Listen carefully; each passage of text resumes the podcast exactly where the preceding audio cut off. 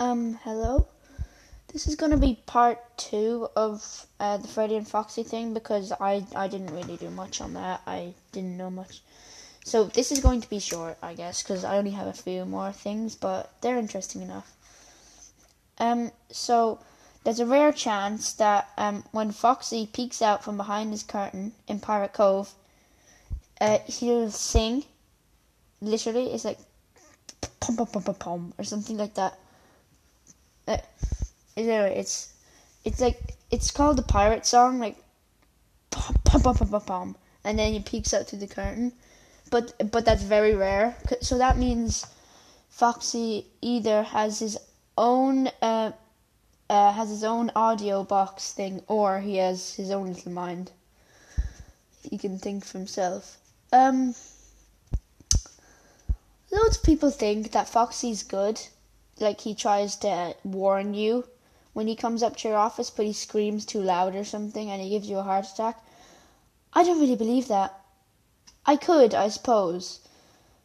But if you shut the door on him, say, right, no jump scare really comes after, so he can't really be warning you. Can he? I, I don't think so. Um, and then Freddy, um... Uh, there's a really, really, really rare, cha- rare chance that the poster in the West Hall will change into a picture of Freddy ripping off his head, so he, so his, his endoskeleton is visible. There's a very, very, very rare chance that that will happen, and people who've seen it were terrified. I mean, can you imagine? You look in the camera, then you see a Freddy poster of Freddy tearing his head off. Yeah.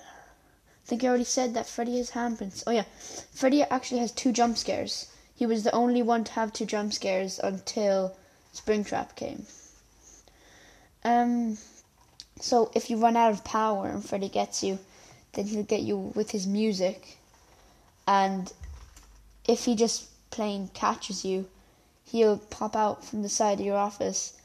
Uh, but the weird thing about this jump scare is Freddy's eyes are pitch black.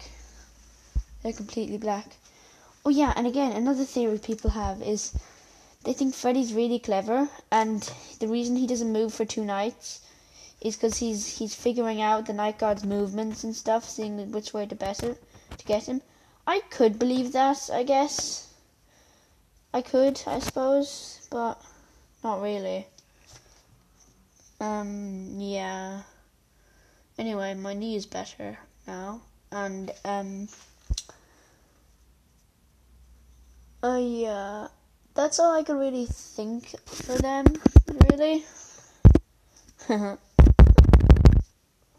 But yeah, that's all I can really do. So yeah, that is the end of part two, I guess. Yeah, I guess.